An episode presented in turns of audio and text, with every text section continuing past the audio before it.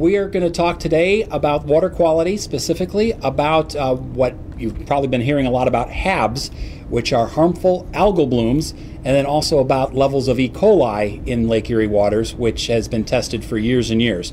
Very interesting subjects, things that have really caught a lot of attention in recent weeks. Um, as you may have read in Sunday's Erie Times News and on GoErie.com, there was a nationwide report from our parent company, Gatehouse Media, about water quality at beaches along both coasts of the United States here and here in the Great Lakes region. But we're going to talk specifically about Lake Erie waters, Presque Isle Bay, perhaps some other bodies of water in Erie County. Uh, Breanna, thank you very much for, for agreeing to appear on this Facebook Live. Thanks for having me. Let's start with some of the basics. Um, we are talking about two different measurements of water quality. We're talking about harmful algal blooms and we're talking about levels of E. coli, a bacteria. Let's talk a little bit about the differences between the two and what are they measuring? What are they indicative of?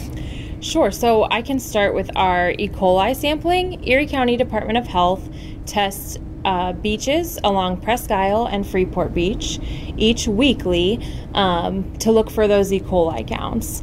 We use that as part of a federal grant for beach monitoring, and we use that as an indicator for other bacteria that may be in the water to determine if the water is is safe for you to be swimming in or not. So it's not necessarily that the E. coli is the bacteria that would make people ill, though it could. It could. But it is a marker. If there are high levels of E. coli in the water, it's very likely that there are high levels of other E. coli or other bacteria that are more likely to make folks sick. Absolutely, there could be. And so that's why we uh, worked out an advisory and restriction levels so that we can um, let people know what that risk might be. Sure. Let's talk a little bit about that before we get to the harmful algal blooms. Um, uh, it's been for years, folks say, oh, the beach is closed because of high bacteria levels. That there's no beaches being closed. People can still go to beach six or beach one, even if there are high levels of bacteria it's a swim advisory or a swim restriction. Yes. And let's talk a little bit about what the differences are. Sure. So at, at a lower level of E. coli, we would issue a swim advisory. And so that's asking for people who might have cuts on their arms or legs, might have um, been sick or be immunocompromised for small children or pregnant women so that they're not swimming in those waters because there's enough bacteria there that it, it could make them sick. Um, but if they're if they're perfectly healthy, then it probably wouldn't happen at those levels. So it's just that advisory, that um, knowledge that you know there's some bacteria here. There's always some bacteria mm-hmm. here, but just a slightly elevated level at that point. Yeah. What kind of year have we had um, as far as E. coli? We'll get to, to HABs in just a little bit, sure. But um, how many, you know, roughly how many times has there been a beach advisory posted? How many times has there been a beach restriction posted so far in this swimming season? We've had a great year this swimming season. We test from Memorial Day to Labor Day, and so far, um, only at the beginning of July, we had five advisories and one restriction. That was all basically one day, correct? one day, July eighth, I think. Mm-hmm. Yeah. And and then it was lifted immediately the next day. Uh, there was one other advisory the following week too, okay. but um, also lifted a couple days later, I believe. So it's been a really good season. Do we have? Do you have any theories or ideas why? Um, the previous year we saw a lot of restriction. Last two years, 2017 and 2018, we saw I think 55 total advisories between, eh, eh, between 2017 and 2018 combined. Uh, Beach 11, swimming was restricted, I think, for the last month of the swim season. Mm-hmm. Um, do we have any idea why we're seeing much lower levels of E. coli so far in 2019? We don't. So okay. the uh, like the water, the waves are a moving target, and um, so is the E. coli. So we don't know.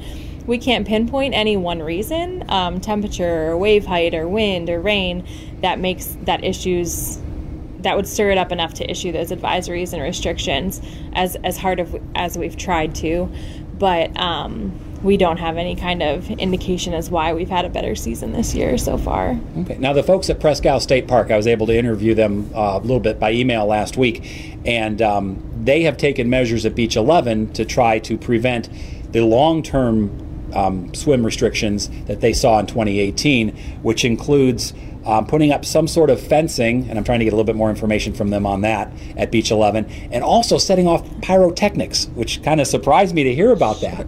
But um, are, were you surprised to, to, to learn that DCNR, uh, that's the, the statewide agency that runs the park, um, that they were setting off fireworks to scare off the geese on Beach 11? Um, they definitely needed some goose control measures. There's Mm-hmm. there's always been a large goose population there, um, but I I am not familiar with any of the techniques that they've been using. So that We're, was we're working to try to thing get some more information on that because I would love to be out there if they're doing that and see that.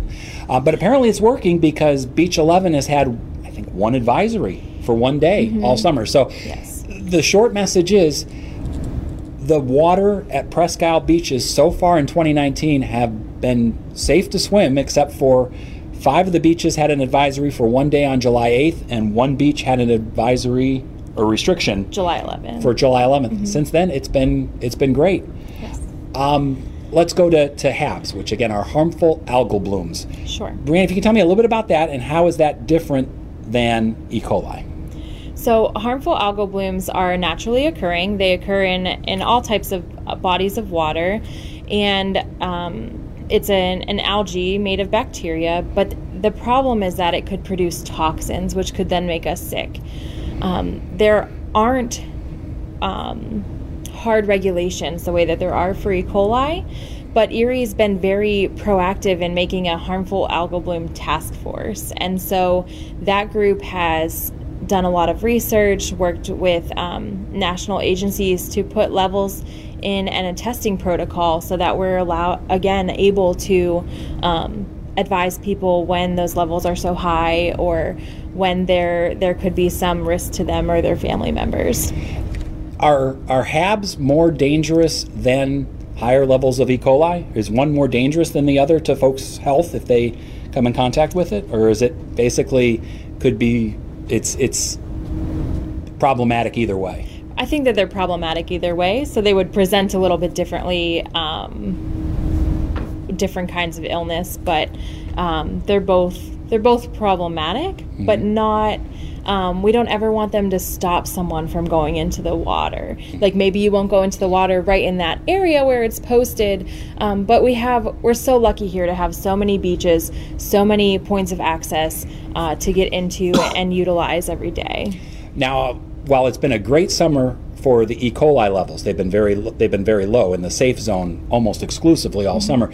We have seen lots of advisories for E. coli levels. In fact, I'm going to show you in a second um, some of the locations around the peninsula, and they're different.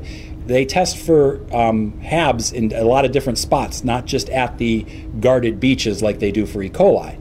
Um, I'll grab that for a second. Uh, you said E. coli. Oh, I'm sorry, for about- HAB. Yes, you're for talking about HABs. Right. HABs. See, I'm getting, I, even I get confused, and we want to make sure we're straight on this. So I have here a, a map, and Brianne, if you want to take a look too, here's a, a map of the peninsula, and right here along the guarded beaches is where they basically test for E. coli, right off right offshore on beach one, beach six, beach eleven. HABs, there are tests being done at the beaches, There but are. also on the bayside, almost anywhere where people might come in contact with the water, or as we've been learning with this, dogs, where Yes. people let their dogs swim in the bay, including, and I'll bring it up here.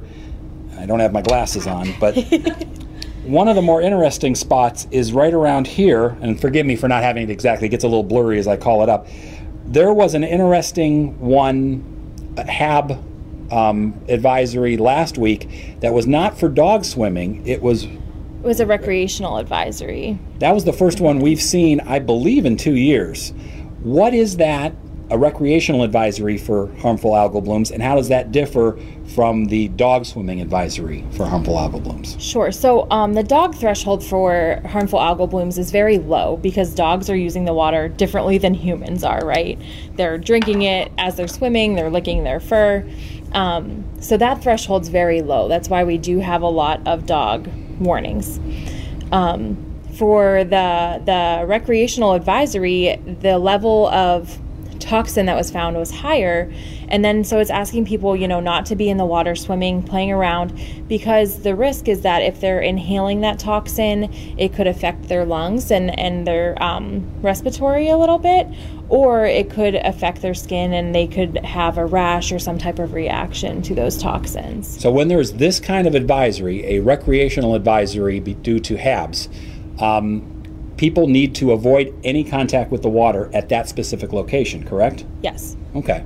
And we will track that. We post that on goerie.com shortly after the, the um, tests are published on the, I believe it is both the county health website, the health department website, and does the Regional Science Consortium still publish them as well? Yes, and we keep an active Google map that has all of those, uh, all results all together. So it has the E. coli results as well as the harmful algal, re- algal bloom results from our test each week. Um, that we keep that updated and, and available for anybody to see. And that is ED. Erie, Erie, E- ecdh.org is our website. and then you click on environmental and then you click on be- Beaches. beaches. And you should you should be able to get to there. They update it usually late on thursday or early on friday and it's a great way to know what beaches are safe for swimming and what places have high levels of harmful algal blooms. Some of the sites that have had high levels of, of habs much of the summer have been around perry monument boaters beach as we said um, also the um, presque isle ferry slip, and then also some places all, It's not all just the peninsula. There have been other locations around the county as well. But a great site is that one off the health department's website. Right. We we do test all the way um, for harmful algal blooms. We do have spots entirely along the lake shore. So we're testing from Freeport Beach in Northeast all the way to Elk Creek. And um, in addition to updating that map and updating our uh, media partners, then we do also physically post signs in those locations. So if there's a sign in that location, it has like a red border, normally a dog on it. Um, it would say, you know, there's an advisory. And so that means that that has been posted for that week. Okay. This is relatively new for folks um, le- learning about HABs, and there's been a lot of talk about it. I know um, it, has been a big concern in the western part of Lake Erie for years. Is this something that has been a growing concern? Is this something that we're going to have to deal with every summer from now on? And it, do we know what the causes are for this?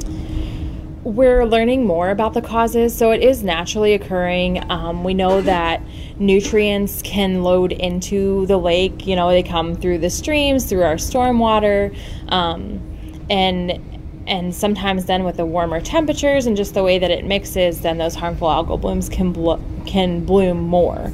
Um, I do think that it will continue to be an issue, but luckily. Um, the task force has really great partners with the Regional Science Consortium, who physically does the testing, with DCNR on the park, and um, Sea Grant, and local universities who are able to do some extra research and really see, you know, what can we do to maybe prevent these in the future. Okay.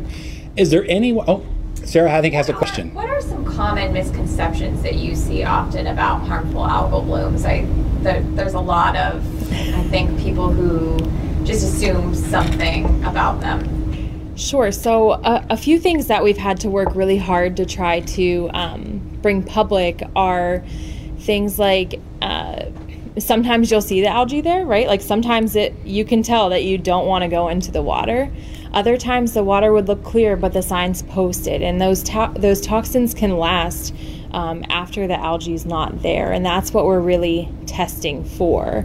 Um, Another thing is that, you know, if, if you're suspicious of a bloom, if you see something maybe by your boat or your dock, then you could, um, you can call the Regional Science Consortium or Erie County Department of Health, report that bloom, and um, it would get on the testing round for that, for that week. Is there a certain number they need to call, or do they call the health department's main number? Um, they could call the health department main number, which is 814 451 6700. And there are different types of life on, on that, that float on the top of the of the bay and on the lake. It, they're not all necessarily. If you see something on the top, it's not necessarily a harmful algal algal bloom.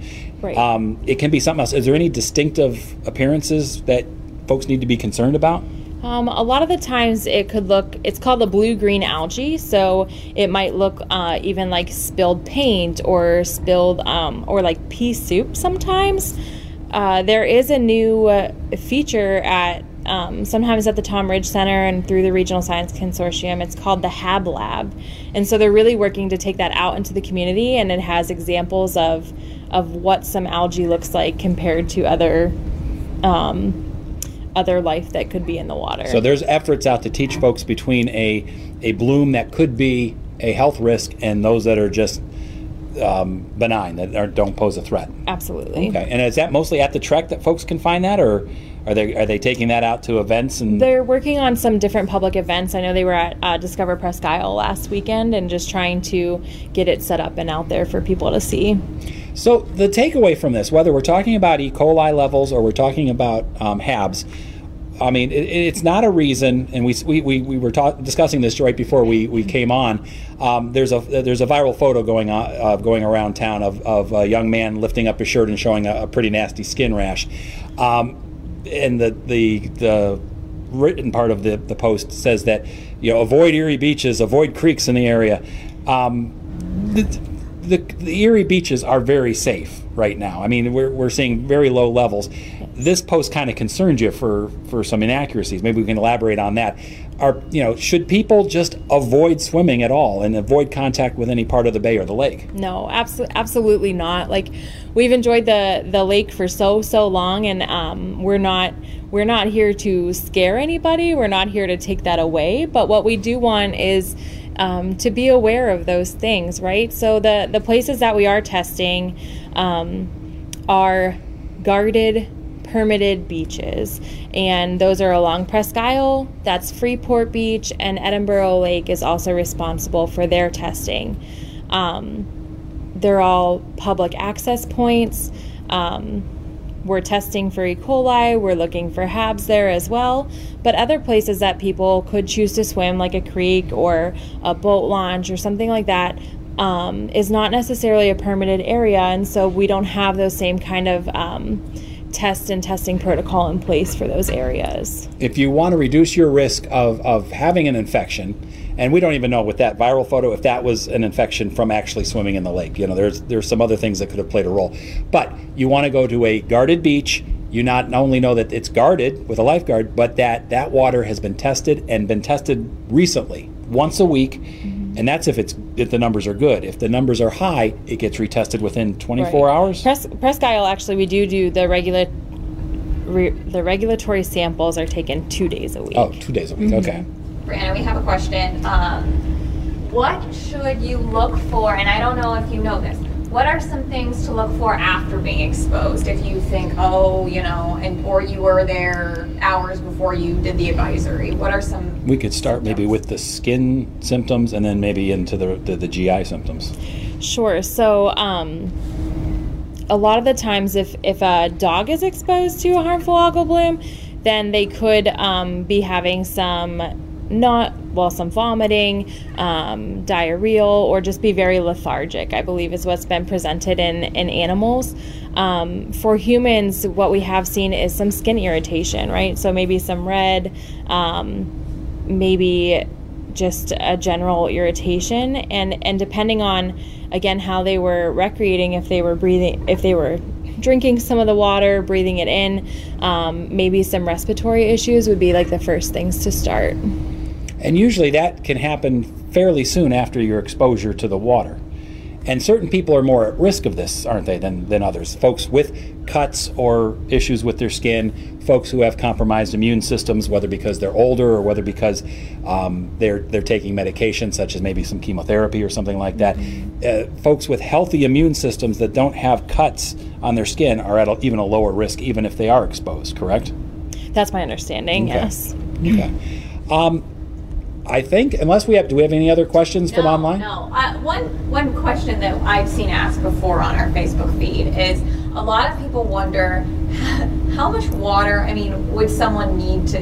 It's not like oh, my toddler got a little water in her mouth, or you know, uh, is she going to get E. coli? Like, how much? Can you kind of talk about like how much exposure someone would probably present symptoms? Um, or do you know I, what I'm asking? Yeah, I don't know that there's a, a real specific number for that, right? Because the the water fluctuates every day, and and as we're testing, um, if we're seeing different levels, then it then that's where that barrier is, right? So when there's restrictions, then the water has so much bacteria that we can't guarantee that even a, a healthy person um, wouldn't get sick there. So it just kind of depends um, on those levels. Again, if there's an advisory, I would not try to drink any of the water, of course.